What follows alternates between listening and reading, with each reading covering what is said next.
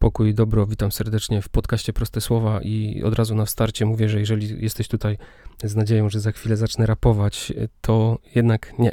Muszę cię rozczarować, niestety nie zacznę.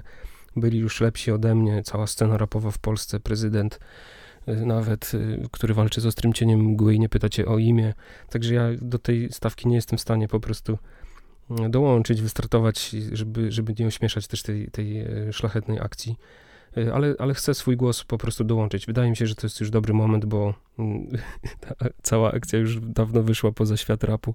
Nagrywają wszyscy i, i każdy gdzieś tam na różny sposób próbuje mm, zachęcać do wpłat y, y, właśnie na, na zrzutkę pomocy dla medyków i, i też chcę w tym nagraniu wyrazić ogromną wdzięczność i podziw i szacunek właśnie wszystkim pracownikom ochrony zdrowia, czy też jak inni mówią, służby zdrowia, to jest też, okazuje się, dla środowiska medycznego jakoś ważne rozróżnienie.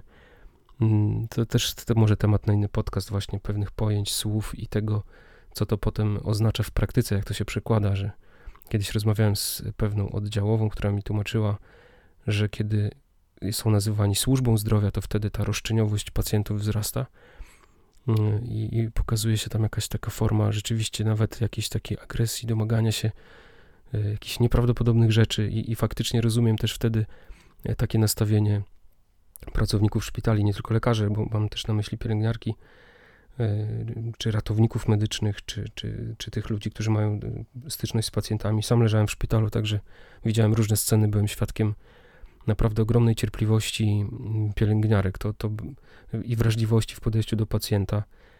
E, ale też spotkałem mniej wrażliwe pielęgniarki, ale z drugiej strony wcale im się nie dziwię, bo mm, jeżeli jesteśmy bombardowani po prostu jakąś formą przemocy i roszczeń i takiego zachowania naprawdę bardzo, mm, to nawet nie jest kwestia kultury czy grzeczności, tylko no, no nie chcę używać też jakichś tam brzydkich słów, ale strasznie irytującego, takiego poniżającego nawet te osoby bym powiedział, to nie dziwię się, że potem dla nich kontakt z pacjentami jest też E, o wiele trudniejszy i, i, i wcale nie jest czymś, co możemy nazwać służbą, mm, której my byśmy oczekiwali, bo to, to mówię, to takie rozważanie, może teraz taka dygresja e, trochę odchodząca od tematu, ale, ale myślę, że trzeba mówić o pewnych rzeczach, żebyśmy mieli o nich świadomość i, i o takich rzeczach dzisiaj kilku chcę powiedzieć w ramach tego mojego wkładu w Hot 16. E, także ogromna wdzięczność to kieruję jako, jako swoje, swój głos prywatny człowieka, który też korzysta przecież z opieki medycznej i też byłem w szpitalu. Także e, z ogromnym szacunkiem mm, i z wdzięcznością zwracam się do wszystkich lekarzy, medyków, pielęgniarek, pracowników laboratoriów, ratowników. E, I też w pamięci mam i, i modlę się też za, za pielęgniarki, trzy lub cztery, e, które zmarły, o których właściwie nic nie słyszeliśmy w mediach, ale, ale pielęgniarki, które w szpitalach w Polsce zmarły z powodu zarażenia koronawirusem. Bardzo też jestem wdzięczny wszystkim ratownikom i, i wszelkim służbom, które, które musiały po prostu swoje domy pozostawić, rodziny i, i gdzieś zamieszkać w innych miejscach, miastach. Jestem pod też wielkim wrażeniem sióstr dominikanek, które mm, pojechały po prostu w składzie ośmioosobowym do Bochni. Potem, potem za tym poszły też inne zakony, siostry, bracia, którzy po prostu pojechali i, i służyli w tych DPS-ach, tam gdzie personel był, był zarażony czy na kwarantannie. To jest ogromna praca, cicha praca, bardzo miłosierna, bardzo trudna, bardzo wymagająca. Ale to też pokazuje, że, że jesteśmy w tym wszyscy razem. Też y, myślę o pielęgniarkach, osobach konsekrowanych, siostrach zakonnych, czasami o takich, które nawet w szpitalu nie są, że, że ludzie po prostu nie wiedzą, bo są bezhabitowe y, i ludzie nie wiedzą, że one są siostrami zakonnymi, a jednocześnie wnoszą tam przez swoją konsekrację to, to, to miłosierdzie Boże. E, także w tej pracy posługi dla chorego y, to jest miejsce, w którym się Bóg objawia. To, to oczywiście nie tylko ze względu na konsekrację danej pielęgniarki, ale wszędzie tam, gdzie, gdzie wychodzi się z miłością do drugiego człowieka. E, tam objawia się Bóg i, i szpitale są takim miejscem. Mm, to jest, to jest bardzo mocne i, i, i, i, i jakoś też mnie, mnie mocno dotyka, za to jestem bardzo wdzięczny i, i zachęcam do wsparcia na różne sposoby e, właśnie naszych medyków, tych, którzy dbają o nasze zdrowie, którzy się o nas troszczą. Teraz, kiedy nagrywam e, ten, ten odcinek, e, wspominamy dzisiaj właśnie 18 maja, wspominamy świętego Jana Pawła II. Ja bardzo jestem daleki od takiego świętowania na zasadzie sentymentów, jakichś kremówek, pod ciągle powtarzania o Wadowicach, że to się to wszystko zaczęło i, i wspominania żartów papieża i śpiewania barki, bo to, to zupełnie jakoś do mnie nie trafia i jest mi jakoś obce. Mm, a też w, uważam, że to po prostu zakłamuje i zafałszowuje e, przesłanie, które Jan Paweł II kierował do świata, nie tylko do Polaków, ale do całego świata.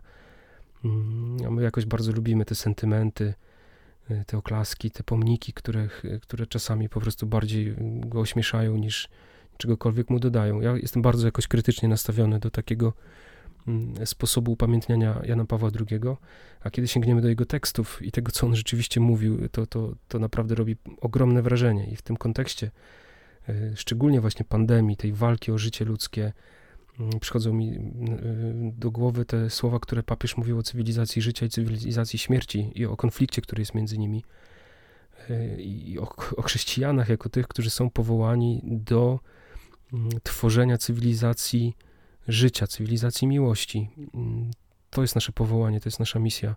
To mamy światu dawać. Papież to pokazywał. I to jest taki może banał, powiem, ale to wydaje mi się najlepszym pomnikiem, który możemy postawić Janowi Pawłowi II i, i jakoś świętować to stulecie urodzin. To myślę, że to jest, to jest tutaj bardzo ważne i rzeczywiście to starcie widać w tych osobach, które poświęcają swoje życie dla, dru dla drugiego człowieka. Teraz jesteśmy tego świadkami, szczególnie w szpitalach, w DPS-ach E, i, i w życiu świeckich, i w życiu nawet niewierzących, a, a w życiu też moich braci i sióstr skonsekrowanych, e, no to widzimy to właśnie. To jest ta cywilizacja życia, która stawia czoła cywilizacji śmierci, która walczy przeciwko mm, chorobie, która, która robi wszystko, żeby ratować ludzkie życie. E, w tym kontekście właśnie te, tego zmagania cywilizacji życia i cywilizacji śmierci chcę powiedzieć o kilku jeszcze sprawach. Moją uwagę na to zwróciła E, pani Agata Obiała. Ona jest e, jedną z bohaterek książki Balet, który niszczy życie. Ja tą książkę przeczytałem, później nawiązałem kontakt właśnie z panią Agatą. Rozmawialiśmy wiele razy o, o, o problemach, które rzeczywiście też są w tej cywilizacji śmierci. Ona mm, doświadczyła w swoim życiu bardzo wielkiego trudu, to znaczy dziecka, które zmagało się z próbami samobójczymi, myślami samobójczymi, o tym opowiada w książce. I właśnie Myślę, że dlatego jej wrażliwość jest bardzo mocno skoncentrowana na problemach, o których się na co dzień głośno nie mówi. I ona z moją uwagę zwróciła właśnie na liczby, które teraz analizujemy. I ona mówi, czemu nie podajemy statystyk cywilizacji śmierci? To znaczy, nie uwrażliwiamy siebie nawzajem na to, co się dzieje na naszych oczach, bo kiedy rzeczywiście porównamy e, liczbę ludzi, którzy umarli na koronawirusa i liczby E, osób, które w tym roku popełniły samobójstwo. To jest to bardzo zbliżona liczba. I ona mówi, nie chodzi mi o wiele, pani Agata tak mówi, nie chodzi mi o wiele, ale o to, żeby o tych liczbach mówić, po to, żeby rosła świadomość, po to, żeby ludzie zdawali sobie sprawę z tych zagrożeń, e, jakie są dzisiaj współcześnie. Pani Agata podesłała mi link do takiej strony, na której w czasie rzeczywistym aktualizowane są różne ciekawe dotyczące świata statystyki. Oczywiście to, to jest e, jakiś algorytm, jakaś statystyka, która też pewnie mm, nie jest taka super precyzyjna, ale jednocześnie liczby robią potworne wrażenie. Wiemy, że na świecie w tym, w tym czasie, w tym dniu, w którym nagrywam, na, na COVID zmarło już ponad 300 tysięcy ludzi, ale samobójstw w tym roku było już 407 tysięcy. Ta liczba przewyższa y, tą liczbę zmarłych na wirusa. Mm, oczywiście nie mówię, żeby teraz wyciągać jakieś tutaj nie wiadomo jakie wnioski, ale po prostu chcę te liczby przeczytać i, i jakoś je razem ze sobą zestawić. E, zgonów spowodowanych alkoholem w tym roku było 950 tysięcy. Zgonów spowodowanych paleniem papierosów w tym roku milion, prawie milion 900 tysięcy. Mm, zgony spowodowane rakiem ponad 3 miliony zgonów z powodu chorób zakaźnych w ogóle e, to prawie 5 milionów na świecie. Osoby zakażone HIV i AIDS 41 milionów, prawie 42 miliony. I taki dość przerażający mm, liczba, która co sekundę rośnie o jeden, o jeden to 16 milionów 139 tysięcy 840 aborcji w tym roku. Co sekundę gdzieś e, według tej statystyki dokonywana jest aborcja na świecie. Mm, to są liczby, które w jakiś sposób y, opisują tą cywilizację śmierci, której, do której właśnie Jan Paweł II zachęca, żebyśmy przeciwstawiali cywilizację miłości, cywilizację życia. Tutaj jeszcze jedna rzecz, na którą chcę zwrócić uwagę: wrażliwość na siebie i, i o to, żebyśmy o siebie dbali. W Polsce, wczoraj o tym czytałem, na depresję choruje prawie 2 miliony ludzi. Depresja to jest choroba, która rzeczywiście człowieka mm, jakby wypala od środka, tak jakby właśnie wypala i zostawia tylko czarną spaleniznę. To, to taki metaforyczny może jakiś obraz, który niczego nie oddaje, ale no to tak jest z tymi niestety doświadczeniami, że ktoś, kto tego nie przeżył, czy nie ma kontaktu z cierpiącymi osobami, nie jest w stanie sobie wyobrazić, jak wielkim bólem jest depresja. My ją często rozumiemy bardzo infantylnie i, i, i tak jakoś no, dziecinnie, że, że mówimy, o mam depresję, bo po prostu mam jakiś gorszy nastrój, co jest zupełnie normalne, mamy jakieś tam trudniejsze doświadczenia, cięższe dni. To nie jest depresja, mm, to nie jest choroba nawet, a, a depresja tymczasem jest czymś bardzo, bardzo trudnym w ogóle do, do tego, żeby w sobie odkryć i przyznać się do tego, że ja mam jakiś, z sobą jakiś problem. I, i też y, trzeba ją po prostu leczyć. To do tego chcę zachęcić, że jeżeli masz w swoim środowisku taką osobę, to bądź z nią, słuchaj jej i, i staraj się za wszelką cenę przekonać do leczenia. Mówię o depresji, dlatego że ona jest y, bardzo mocno związana z, właśnie z próbami samobójczymi, z myślami samobójczymi, no i z samobójstwami. Niestety wielu chorych się decyduje na taki krok z powodu tego, co się w nich dzieje. Po prostu nie są w stanie wytrzymać w rzeczywistości, nie są w stanie żyć po prostu, bo to jest taka choroba, mm, która, której boli całe życie, można powiedzieć. E, I, i, I często się to kończy próbami. Myśli samobójcze po prostu jej towarzyszą normalnie, ale niestety często się to kończy próbami, czy, czy skutecznymi właśnie próbami, samobójstwami.